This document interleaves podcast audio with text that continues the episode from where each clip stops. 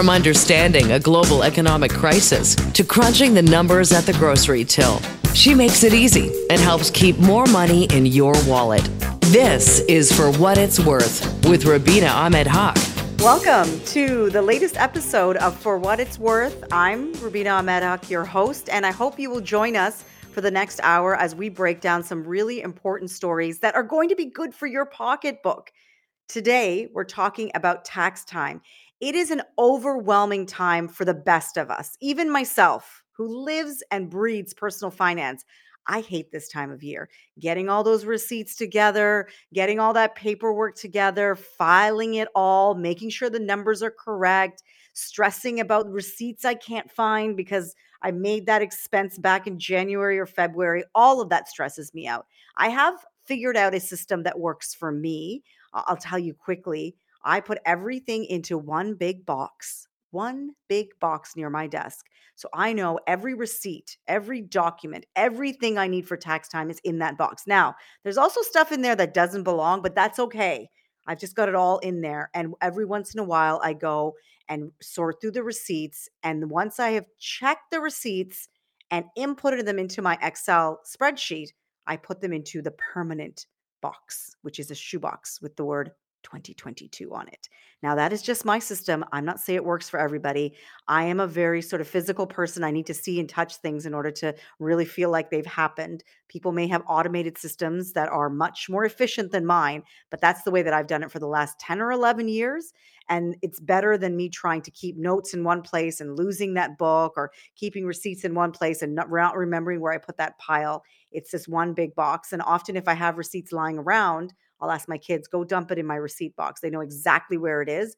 So to me, that gives me confidence in knowing at least nothing gets lost. But we will be speaking to a tax expert later in the show who will give you a lot more sophisticated advice than I just gave you on things that you can do uh, to save money when it comes to tax time, save stress when it comes to tax time. Um, that means taking advantage of every single credit that is owed to you.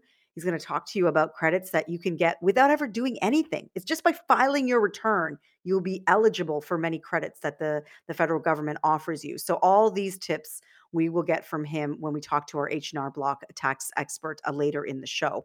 But before we get to that, I wanted to talk about a big story this week out of the United States that does have implications here in Canada. I'm sure by now you have heard of Silicon Valley Bank. This is the bank that had a run on the banks. So, an old school run on the banks at the beginning of last week, so about 10 days ago.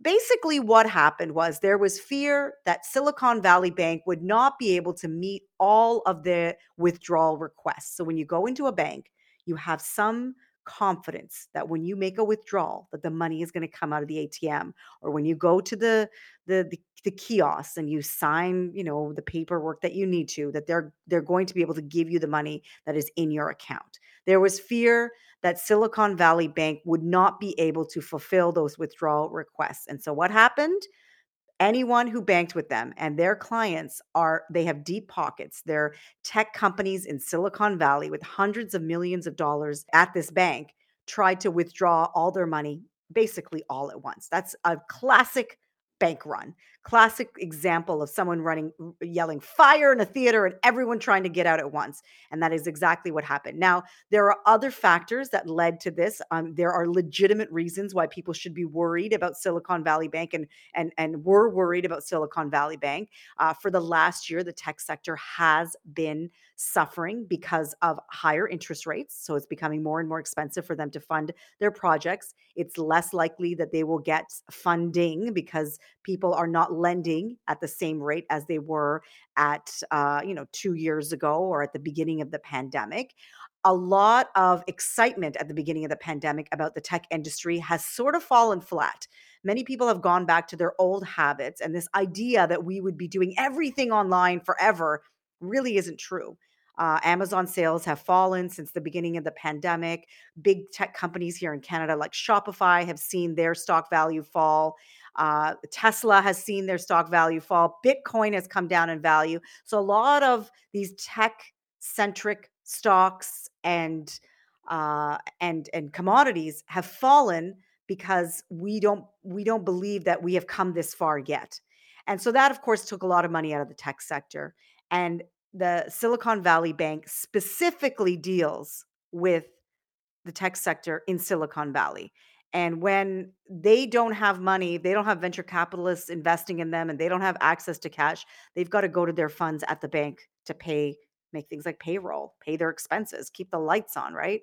And if they have a fear that Silicon Valley Bank will not be able to uh, honor that withdrawal request, uh, then there is uh, this fear that spreads, and all anybody who is a client of theirs will go to the bank and try to get their money out. Because as we know, or as we should know, uh, banks when you deposit money into the into your account 90% of that gets lent out in the, in the form of mortgages and bonds and other products. And that's how they make money. And that's why they pay you interest when you deposit your money into a checking or a savings account. So that is one big story. And it's a cautionary tale. Couldn't not really likely to happen here in Canada as we don't have those type of regional specific banks. We're much better capitalized in this country as well. Uh, but really, still uh, an interesting story. And you know what that could mean? It could mean a rate cut by the Bank of Canada in April because Canada is now concerned about the reverberations of what that could do to our tech sector here. So, to keep things going, they may actually cut rates according to forecasters in April. We are going to be talking about taxes when we come back. I'm Rubina Ahmed Haq, and this is for what it's worth.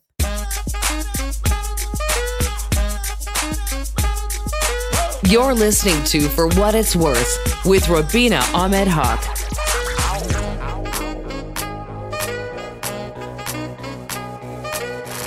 Tax time in Canada, and that means many of us are stressing about how we are going to get our tax return in on time. The deadline this year is May 1st.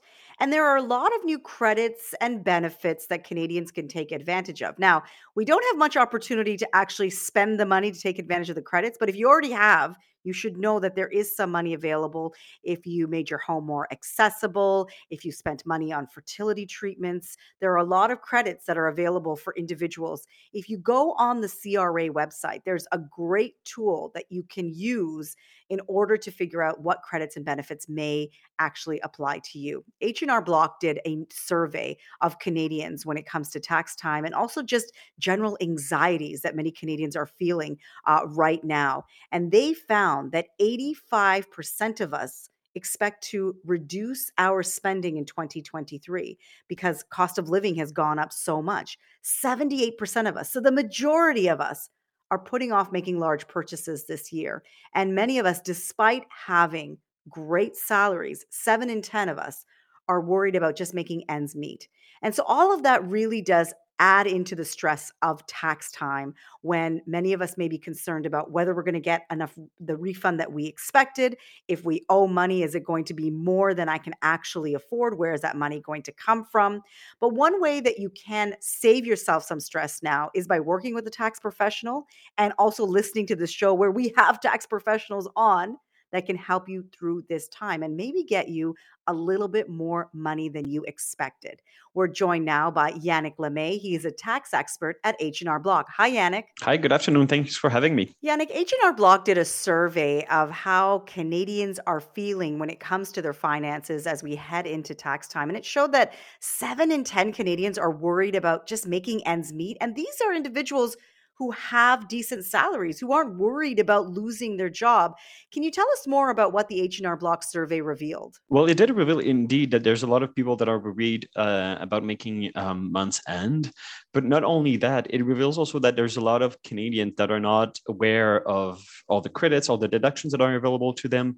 And more than that, um, there's um, so last August, CRA published a statement saying there was eight 6.9 million of checks that were uncashed by Canadians. So these are checks that CRA has already agreed to pay out to Canadians, but for different reasons, Canadians have not received um, that money. So there's a lot of programs out there that do exist, and that's what the survey reveals is that some Canadians, a lot of them, are not aware of all the programs, all the credits that do exist that are there out there to help them. So, how can Canadians find out about uh, these programs, or if they have a check that remains uncashed? Because I think that would be something they would they would welcome some money that they didn't even know they had. Absolutely. So this is a new function that CRA added this year on what they call CRA My Portal. So this is an online account that you have with the CRA. So when you log in on your account, there's a link on the on the main page where you can click, and then you'll see if there's any uncashed um, checks in your account, and then you'll be able to ask online for CRA to issue a new payment.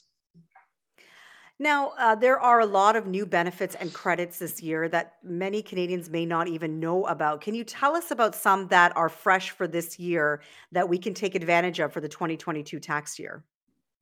Absolutely. And what we've seen in the last couple of years, especially with COVID, is that there are new benefits and new credits that are paid to Canadians outside of the tax return.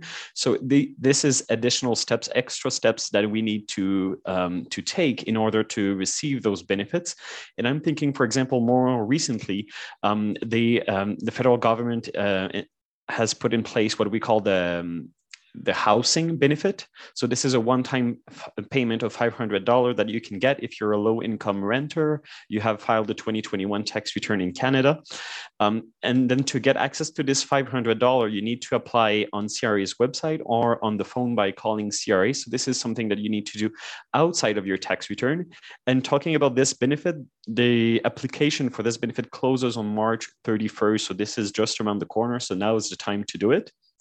And then there's also the Canada Dental benefit that was put in place recently for dental expenses paid for children under the age of 12. Um, this is for expenses starting on October 1st, 2022. And again, this is a benefit that it, to, to apply for it, you need to go on CRA's website or on the phone by calling the government. So it's not something that you do on your tax return. Now, this uh, may not apply to everyone, but every, most people are interested in knowing how much money can we possibly get back. Is there one credit that is especially uh, uh, juicy that uh, not every Canadian, but Canadians can apply for that uh, does net quite a bit of money that you could tell us about? Um, so when it comes to taxes, and it's true for everything regarding taxes, there's no one size fits all approach, right? So there's credits that your neighbor may get and then you might not be eligible for because only a small reason or a small factor that makes a difference um, so that's why it's hard to compare yourself to your family members to other members of your community of your work or your colleagues for example um, but simply by filing your tax return, even if you don't ask for the credit, you can get access. To, the government will pay you those credits if you're eligible. And I'm thinking of the GST credit. Uh, that could be uh, a few hundreds or even more than a thousand dollar, depending on your situation. There's also the climate action incentive for residents of uh, certain provinces in Canada. So those are benefits that the government will pay simply because you have filed your tax return if you're eligible. So there's definitely um, there's no reason why you, sh- you shouldn't file your taxes. Yeah, absolutely. Uh, and the Canada Child Benefit is one as well, where especially if you're in low income and you have uh, more than one child under the age of six, that can net you quite a bit of money that just you just get simply by by filing your return. Uh, that's the only job that you have to do. You don't have to look for any kind of special line that you have to fill in. That they, they do all that work for you. Um, right at this time of year, um, most people are looking forward to a refund in uh, when they file their return. But in some cases, you may owe the CRA some money for for whatever reason. Um, what if you don't have the cash to pay the CRA back? Say they're asking you for a thousand dollars mm-hmm. uh, by you know by the deadline, which is uh, May first, I believe, this year. What if you just don't have that cash? Uh, what, what can you do? Yeah. So a lot of people do get a refund. Uh, so far, this tax season at H&R Block, we've seen that 75%, of, roughly 75% of our clients are getting a refund. And in average, that refund is 10% higher than it was the previous year. And that could be for many reasons, especially that this year um, there's no COVID benefits. Most Canadians did not receive any uh, COVID benefits on their, um, that it, they would include on their tax return and pay taxes on those benefits. That could be one of the reason. But then if you still have t- if you still owe taxes to CRA, there are many possibilities um, for you. And the main advice, the main um, thing that you need to keep in mind is that even though you know that you will owe taxes to CRA and you don't want to file your taxes yet because you, you know you will owe taxes, it is very, very important that you do file your taxes as soon as possible to avoid any penalties, any interest. And the, the due date of your payment is the same. It will be, as you mentioned, May 1st, even though you file your taxes today, or if you file your taxes on April 30th, the due date of your payment is still May 1st. And then once you uh, once you receive the notice of assessment from CRA, the notice of assessment is the letter that you receive from CRA say, saying that they have processed your return and now they have established the amount that you owe. When you have this in hand, you can call CRA and make an arrangement for the payments you can also on um, your CRA My Portal online account and uh, on, on there on your portal you can plan for different payments to be taken in your bank account in the coming weeks coming months and it's pretty expensive to ignore that tell me a little bit about penalties that you could face if you owe money and you you fail to make those arrangements uh, before the deadline Correct. So there are two types of penalties and interest. There's one penalty and interest that apply if you file late. So this this will be applicable to the amount that you owe if you file your taxes after May 1st. And then above that, there will also be penalties and interest on the amount for uh, for your late payment. And these interests they do accumulate pretty fast, especially now because of the um, the economic context that we've seen in the last year. Um, the interest rates are now way higher with CRA. Um, these interest rates change every quarter, so we don't know in advance what they will be for the coming quarters. But um, it is still very very high interest. Yeah. Yannick Lemay is a tax expert at H&R Block. He's joining me today to talk about tax time and what we should all be doing to prepare for it. And even if you're feeling anxious uh, about filing your taxes, uh, there are a lot of resources out there to help you at this time. I know you're a tax expert and not a financial advisor, but you must get asked this question. You know, I'm getting this refund. What should I do with it? Any advice on what uh, Canadians should do if they're getting a more, like you said, 10% more than they expected in a refund? Yes, absolutely. So, um, so every situation is different, of course. Um, some Canadians will choose to put their refund in a RRSP. So that way, next year when they're going to file their return, they're going to get a refund from this rsp contribution and use that refund again to put it back in an rsp So they will do this year after year. So that's one way to um, to help you with your savings for your retirement. But then that will only be if you if you are saving for more long uh, long term goals because if you if you're planning to if you're not sure what you will use that money for the money of your refund you might as well just put it in a tfsa because the tfsa you won't pay any taxes on the income but also you won't pay any taxes on the withdrawal that you'll make from your tfsa as if you put the money in a rsp and in a year from now two years from now you decide to withdraw that money because now you need it for another project then you will pay taxes on the uh, on the withdrawal which is what you want to avoid yeah yeah, absolutely. Uh, we have just a minute left here, uh, Yannick. Uh, if someone is thinking, you know, I just want to be more tax efficient this year, I want to do the right thing when it comes to my money so that I'm in a better position uh, when I file my return for 2023, what's your advice? How can we just set ourselves up for success for filing our return next year? Yes. So, so, the first thing I would suggest, um, if you go on our website, hrblock.ca, there's a checklist there that will help you gather all the documents that you need. And it's not, you don't even have to come to an HR Block office or file your taxes with us. Just that using that checklist will help you think of all the credits, deductions you might be eligible to, and to make sure that you have all your documents, either for this year, 2022 taxes, but also to prepare in advance for next year to make sure you have all your documents ready when the time comes.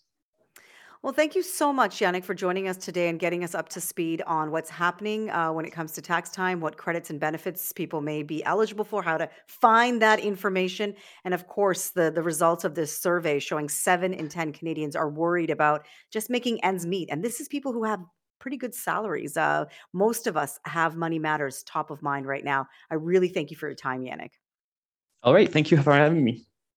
That's Yannick Lemay. He's a tax expert at H&R Block. So the, the deadline to file your tax return is May 1st. And you heard it from Yannick. If you owe money, you've got to get that tax return in on time and you have to make arrangements. If you can't make that CRA bill, you have to make arrangements to pay that over time. You're still going to pay some interest, but at least you will avoid the penalties that are associated with late uh, returns. Uh, we are going to be talking all things taxes until the deadline just to make sure you've got all the information you need. But right now, we're going to take a break. This is For What It's Worth. I'm Rubina Ahmed Haq.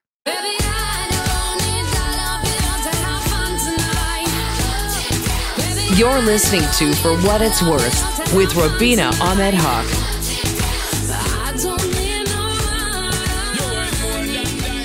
When it comes to financial literacy, one of the groups that I'm most concerned about is our young people.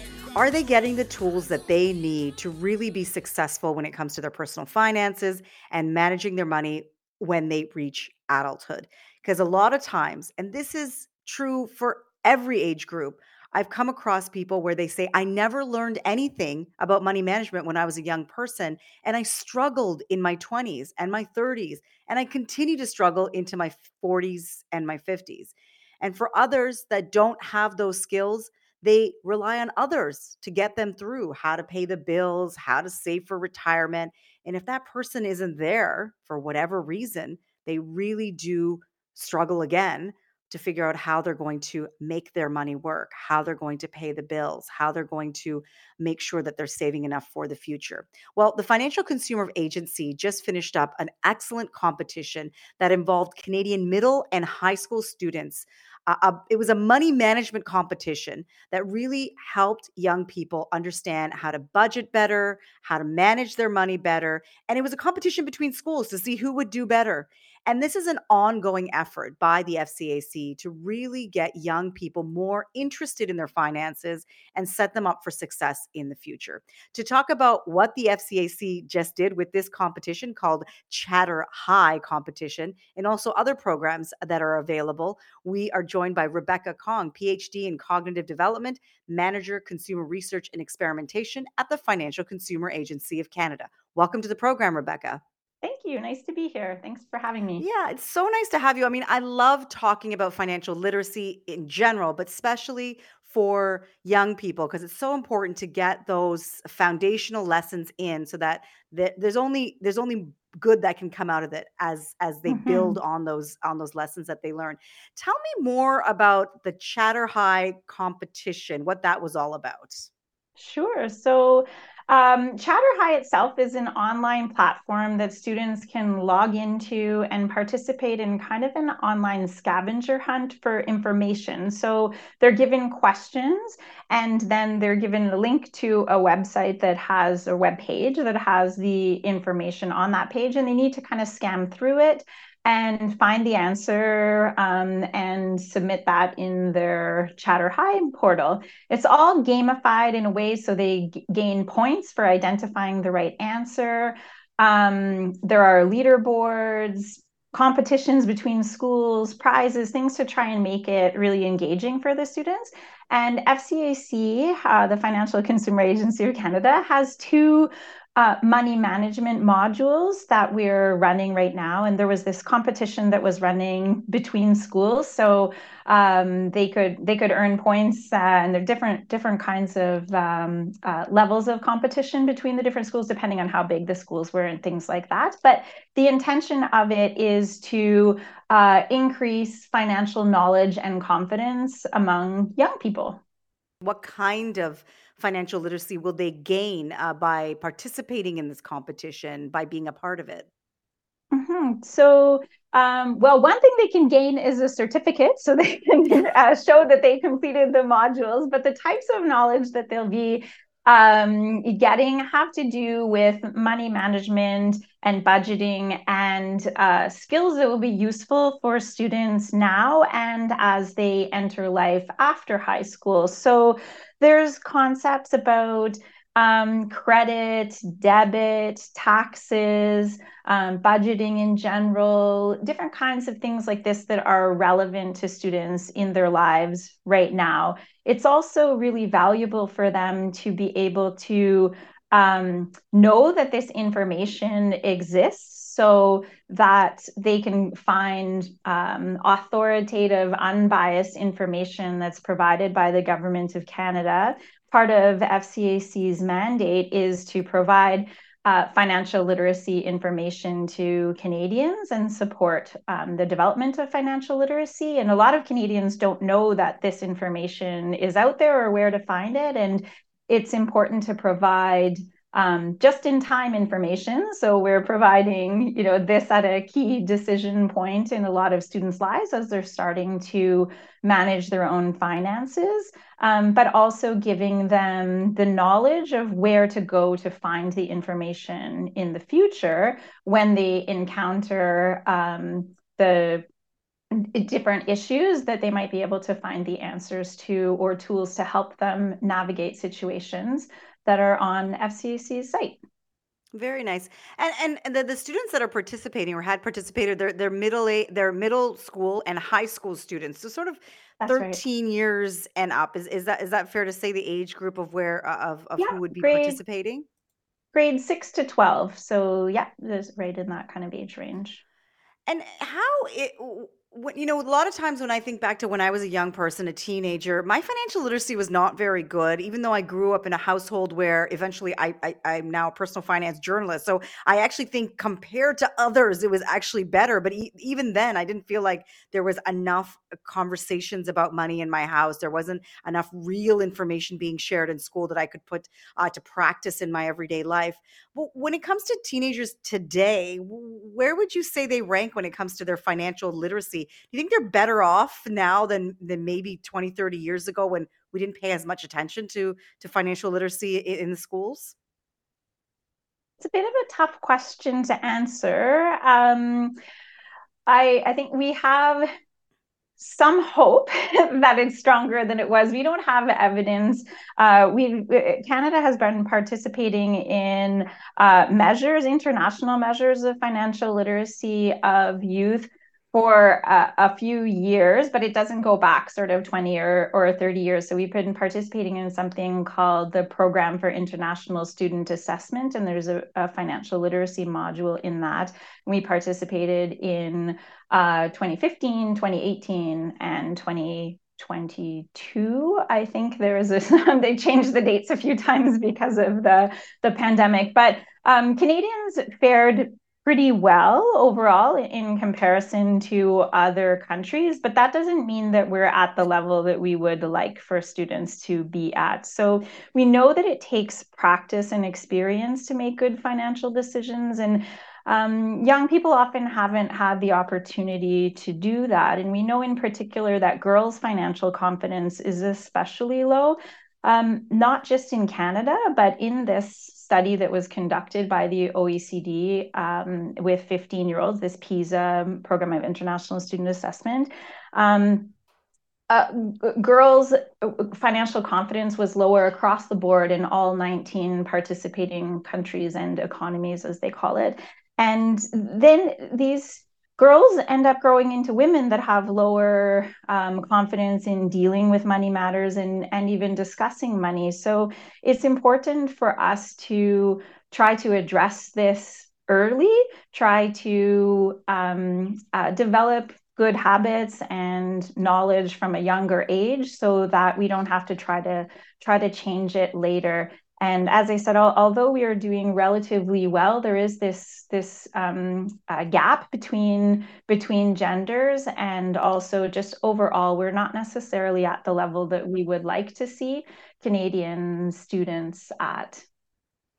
And this is Women's History Month. So that's a really important point to make of work that still needs to be done when it comes to women and their finances and young women, uh, arming them with all the, the tools that they need to just be better at managing uh, not just the, their own personal finances, but also participating more in their family finances so that they are better set up for success. We're speaking to Rebecca Kong. She's a PhD in cognitive development and she's with the Financial Consumer Agency of Canada, or FCAC as it's most commonly called. Uh, one of the questions I get asked all the time is how can parents teach their children about money matters? How can they better the financial literacy of their kids? And when should that conversation start? So, programs are great, kids can get involved with them.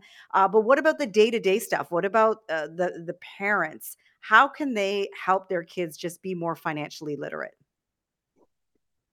Uh, well, at the Financial Consumer Agency of Canada, of course, we like to say that it's never too early to start uh, to start teaching about money. Um, attitudes about money start really early, and biases that are instilled very young can can cause some of those disparities that we see later on.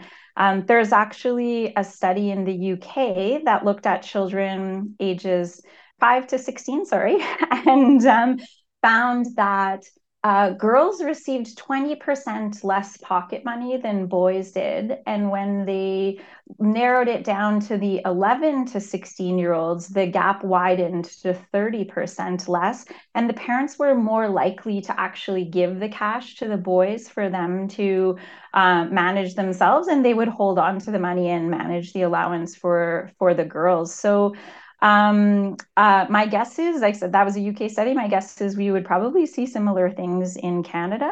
And uh, it's important for us to be thinking about these things from a young age and making sure that we're teaching children of all genders about money and giving them those opportunities to practice.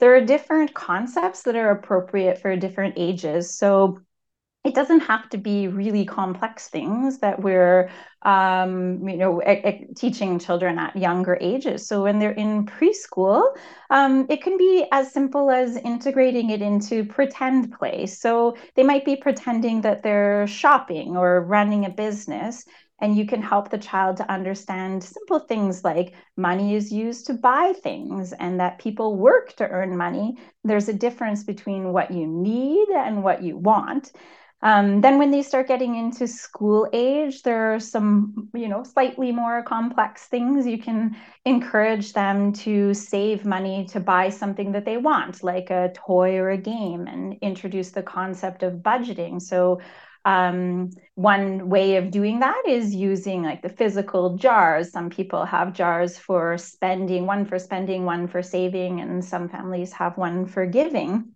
Um, this concept makes it really it, this makes the concept really tangible uh, for for young kids and helps them to kind of get that idea of you don't necessarily just spend all of the money that that you have and as mm-hmm. they get older you can encourage them to make a budget for something special like maybe an activity or or a family event you can get uh, teenagers involved in the family budget, help them understand the real world costs of things and understand um, and manage their expectations for what your family can afford when they start getting their own um, uh, their own income through maybe a summer job or a part-time job you can encourage them to save some of that income and maybe consider helping them to set up like an automatic transfer of some of their income into a savings account um, practices that are good throughout life um, but mm-hmm. uh, starting helping them to start off on the right foot Rebecca, that is such a fresh perspective, uh, talking about how parents' behavior can really mold the way that uh, girls and boys feel about their money. And that factoid of, you know, girls having the money held back, saying, we'll manage it for you, and the boys mm-hmm. being given the money, I think that is really important information because that helps me as a mother uh, look inside and say, Am I doing that? And being a little bit more careful to make sure that I'm not unconsciously sending a, a message that uh, that that that one person can manage money better than the other. I really right. really appreciate. It. I'm that. also we, also a mother and have the same the same questions I ask myself on a on a regular basis. You know, what am I? What messages am I sending unintentionally? Even yes, of things that we have been taught in our childhood. Thank you so mm-hmm. much for joining us and for uh, for getting us up to date on what FCAC is doing when it comes to financial literacy for young people, for teenagers, and uh, these ongoing uh, competitions that uh, young people can get involved with. Great. Thanks very much for having me. Thank you. That's Rebecca Kong. She's a PhD in cognitive development and manager of consumer research and experimentation at the Financial Consumer Agency of Canada. When we come back, I'm going to give you some key takeaways from today's show and things that you should know when it comes to tax time, things that you should be doing right now because the deadline is only about six weeks away. I'm Rubina Ahmed Haq, and this is for what it's worth. From understanding a global economic crisis to crunching the numbers at the grocery till, you're listening to For What It's Worth with Rubina Ahmed Haq that brings us to the end of our program. Thank you so much for everyone who listened for the last hour. We got some great information, great takeaways there that we can put to use as soon as this show is over, especially when it comes to tax time. That was a really interesting conversation with the H&R Block uh, tax expert, uh, talking about how Canadians, 70% of us, are feeling stressed about our finances as we head into tax time, even if we have that they call a quote unquote decent salary. So those people making a regular salary, not worried about losing their job, are still stressing about their day to day expenses. And they're also stressing about the possibility of having to ha- pay a tax bill to the CRA and where that money is going to come from. Uh, most of us are worried about paying down debt, according to the survey. Uh, most of us are putting less money away for the future. So, less money, 65% of us are putting less money in our TFSA, in our RRSP.